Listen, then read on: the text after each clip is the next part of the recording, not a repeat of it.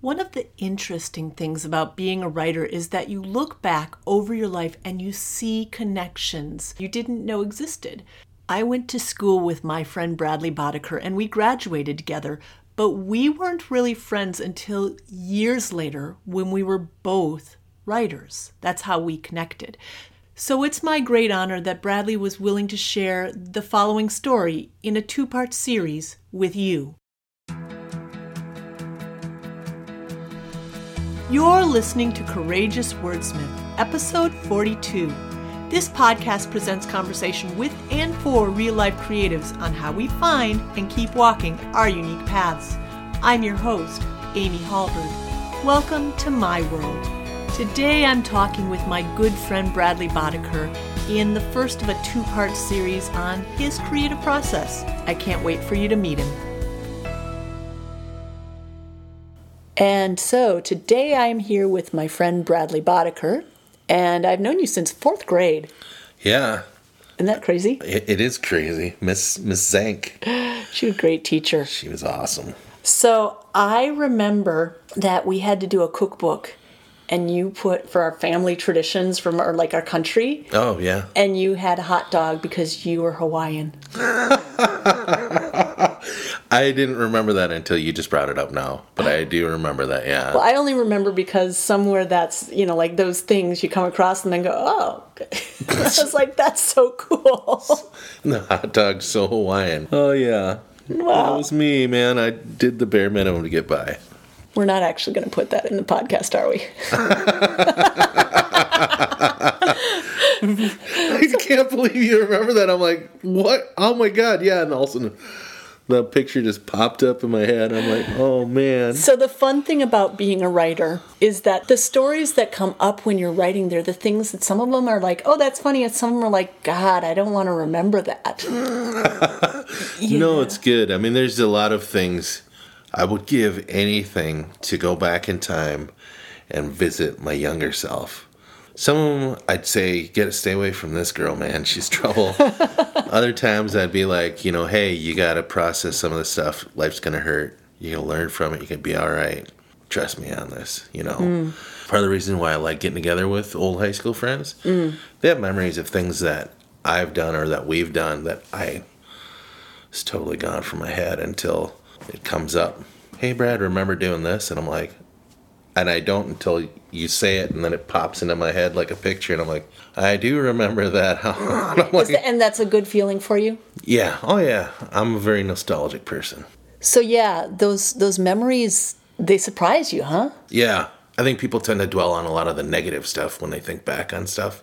Right, our brains are almost wired to hang on to the bad stuff. yep um, so it's nice to have these good happy memories that i've kind of pushed out of the way and i've concentrated on all this negative stuff especially when i first started writing uh, poetry it was all look at all the horrible stuff that's happened to me but it's nice to know that there were good stuff and it's kind of sad that i blocked those out I mean, so you started writing in serious back in high school. yes much much earlier than like I aspired to, but it didn't happen till later for me. So like you were learning back in high school, taking creative writing classes, and really, really indulging. Let's just say yeah that calling.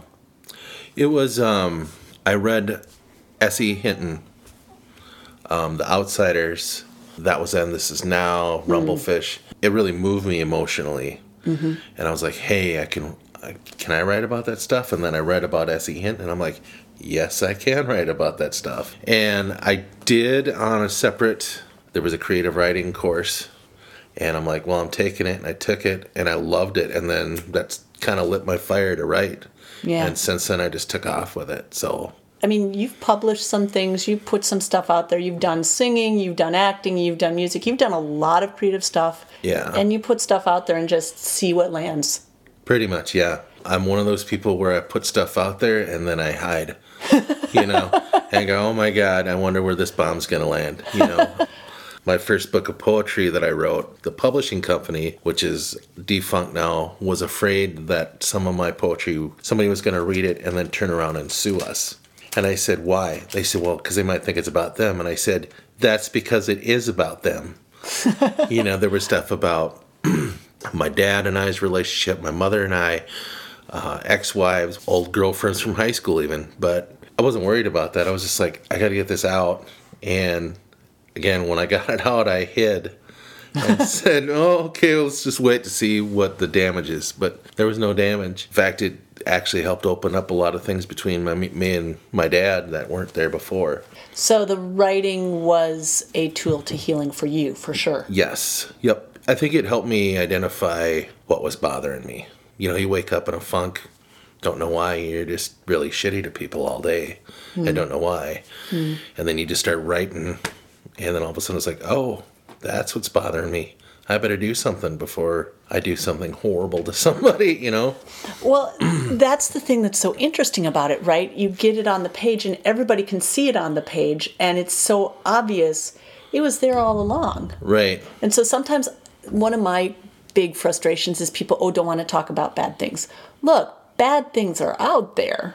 Right, they are, yeah. So how do we deal with them? I don't think it's to just sit there and indulge in them forever. No, poor me. But it is at least to look at what's there and take it out into the sunlight and look at it a little bit. Yeah. You know? Absolutely. You know, it's one of my writing friends um, out of New Jersey said, dude, you're like a Hawaiian Bukowski. Hmm. And at the time, I was like, "Who's Bukowski?" Because the only people I read was John Updike and Jack Kerouac, mm. and S.E. Hinton, of course. But uh, so I started reading Bukowski, and I go, yeah, I guess I am kind of like that. And then he was a drinker and a writer. You know, he mm. drank to write and wrote to drink, and mm. I'm like, ooh, I kind of like that. You like the idea of drinking, I, or you were I, already yeah, drinking? I, well, I mean, I was already drinking, but I was like, on, you know, I could get drinking, um, just start writing. You know, I didn't, I was into drugs in high school, and I quit those by the time I got out, and then I got into drinking, and then pretty soon I was like, on, oh yeah, you know, the tortured artist mm. type of thing. Kind of like what we had talked about with fetishizing. Before we recorded, we were talking about how I think I have a theory. I've seen a lot of people fetishizing alcohol of late, and I'm really interested in this idea of the sacred and the profane. Mm-hmm. And alcohol is a way of connecting with spirits. We're so thirsty for spirits yeah. because we're numbing ourselves from actual spirit. Right.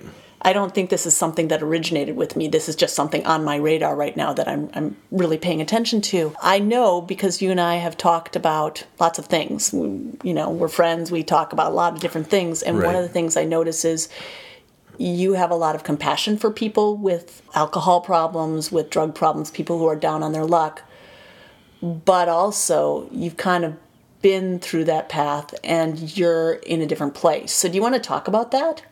Sure a lot of my earlier days of writing and just living my in my adulthood, I spent a lot of the time in the trenches. You know, hmm.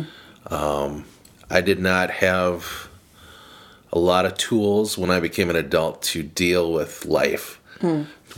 Handing you, you know, I could deal with happy stuff. Everybody can deal with that, but when the real stuff comes to you, like when, okay, you have bills to pay, and if you don't pay them, a collection guy is going to call you and hound you until you pay those things. Mm-hmm. Um, or relationship things where you fall in love and you think, okay, this is my forever person, and then they cheat on you, or it just doesn't work out and they go somewhere else. I had no idea how to cope with that. And that's such a relatable thing. I mean, you find that person and they, they cheat on you, or they die, or right. something happens. Yeah. like that's not fair. Right. I mean, that's that's such a human thing, right? Yep. Nobody wants that. But that's not what happily ever after was supposed to be. Right. A lot of my early poetry stuff um, really deals with kind of that stage in my life where I was like, Sesame Street and Mr. Rogers lied to us. The world is not kind. it's mean. And it's like, and it hurts. And I use the language of, yeah, I grew up, opened up the door to adulthood, and it life hit me in the face with a cinder block Oof. and a couple ice picks and says, Here you go. This is what you get to look forward to for the next 20, 40 years. And I was like, I don't want to cope with this. And I, I didn't cope with it very well. Um, you know, and it was it was a lot of drinking. Um, I did a bottle of scotch and a bottle of sleeping pills, tried ending myself, ended up in a nut hut, and I was there for about a month. How old was this? Uh, I was 19. Yeah, I was going to art school. I was going to be a big artist. When I got out of art school, they said, um, How much computer graphics do you have? And I said, I have none. They did not teach it to us. And they go, Well, everybody's doing computer graphics, so you need to go back to school. And I'm like, Screw that. I ain't going back to school, man. I said, I've been drawing since I was five years old, so why can't I? And it's like, Yeah, you got a computer, so Bad timing. yeah, really bad timing. So I ended up going to um, I ended up going to school. Well, I worked in a factory for a while, and then I went to school to be uh, law enforcement. Got a law enforcement school, and I did that for a while because I could help people, you know, and I could be, you know, the superhero that I used to draw in comic books. And anyhow, you know, I just wanted to make a difference, and I wanted to help people that were in, you know, low places. And turns out there's a lot of baggage that gets dumped on you when you do that kind of work too. Well, if you do it without doing your own work first and a, Yes. and a really serious set of boundaries. yeah. And the only way you get that is by doing work on yourself. And Right. it sucks. And you do it anyway because what is the alternative? Yeah. Well, and then, you know the funny thing is, is when I when I was getting into law enforcement, they do a psychological eval on you, and so you I went to go do mine, and the psychologist goes, "Well, looks like you got some dad issues." I go, "Yeah." Oh, you got some anger issues. I'm like, "Yeah." well, you got a lot of abandonment issues. Yep. Uh, some suicidal thoughts. I go, "Yeah." And he goes. Well, you should probably see a psychologist about that. He goes, "Here you go. Here's your letter letter of approval." I'm like, "Hand me a badge and a gun, man. I'm ready to go." Oh God! I couldn't believe that. I'm like, "Hmm." But yeah, that So was- even when it was happening, you saw that as problematic? Oh yeah, absolutely. Yeah, Wow. I just think. Um, yeah, I mean, law enforcement. I mean, that's that's a totally different conversation. But um, Sure. you know, those those guys see a lot of crap, and they bring in a lot of crap from their own past. Uh, I don't think they. Same with our soldiers. You know, they train them to kill, but they don't. Our society is not good at dealing with people who have domestic health, domestic issues Yeah. or mental health issues or supporting the people that are out there taking care of us. Right. You know, the people who are sick, you're sick, our society is not great at dealing with that. Yeah. Just it, Thanks we're- for your service, by the way. Yeah. Thanks for your service. Here's some pills. Deal with it.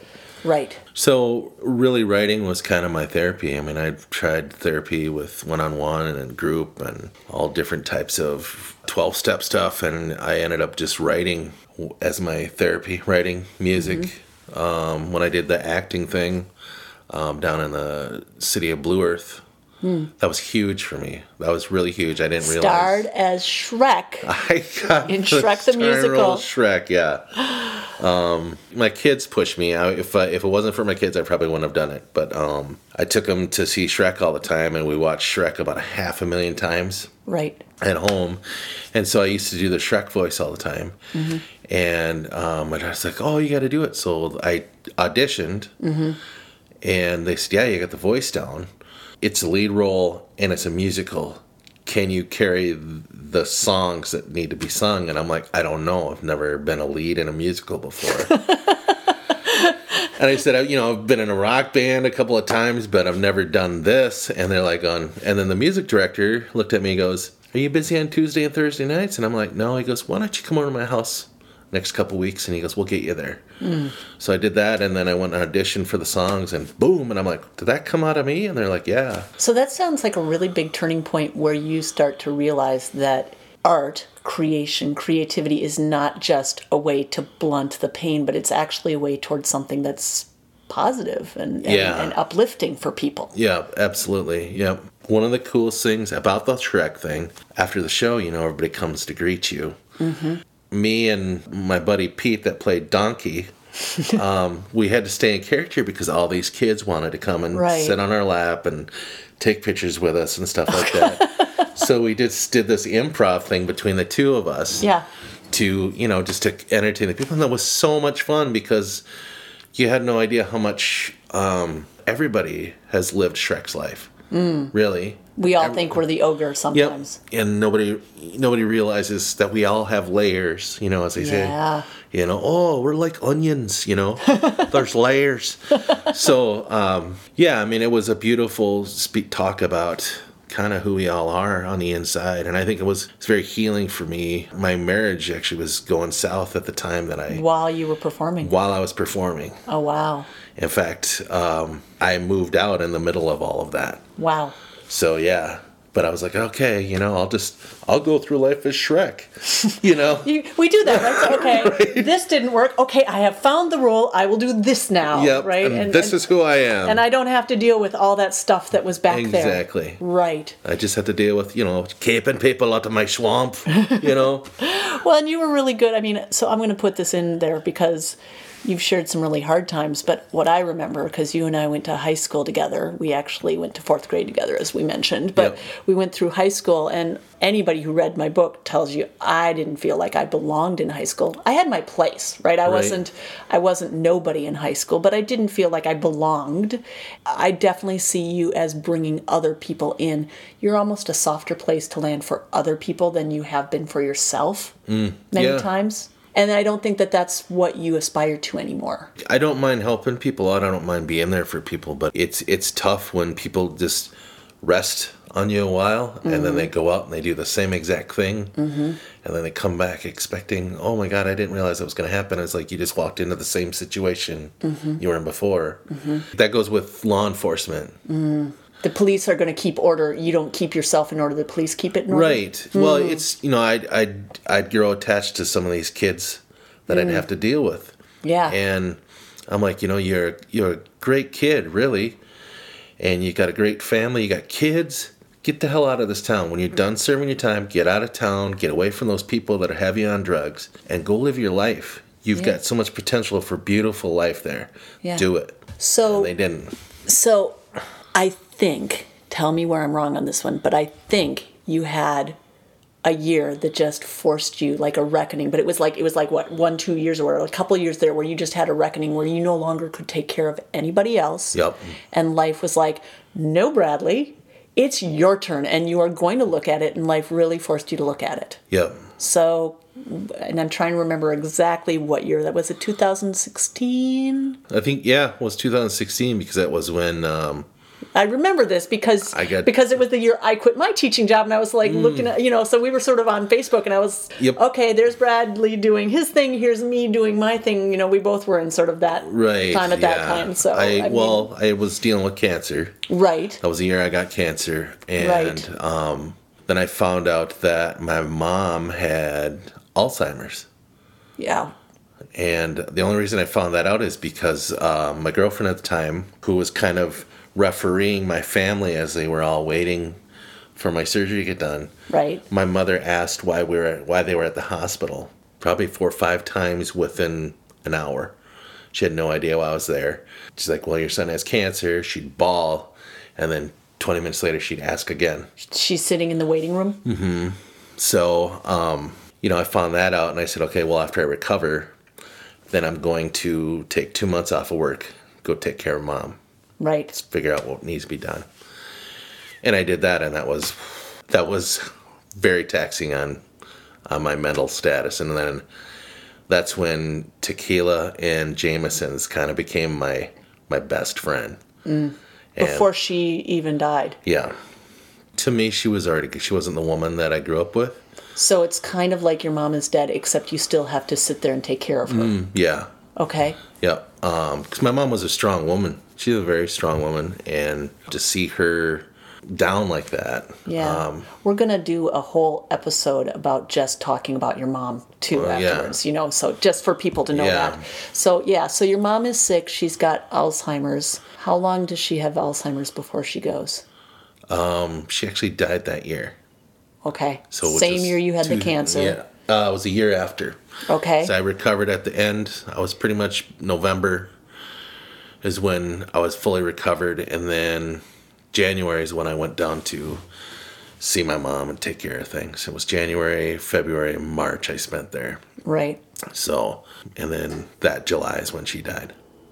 Wow. So Yeah, because again, Facebook. Yeah, I remember where I was the July that you had your surgery. So that Oh. was July, right? Because Yeah. I was I was doing my little thing, and I remember I was on a trip somewhere, and I was like, "Oh, Bradley's having a surgery, right?" Yep. So one year later, so 2017, your mom passed. yeah, It was actually almost to the day. Yeah, she July 28th is when Wow. she died.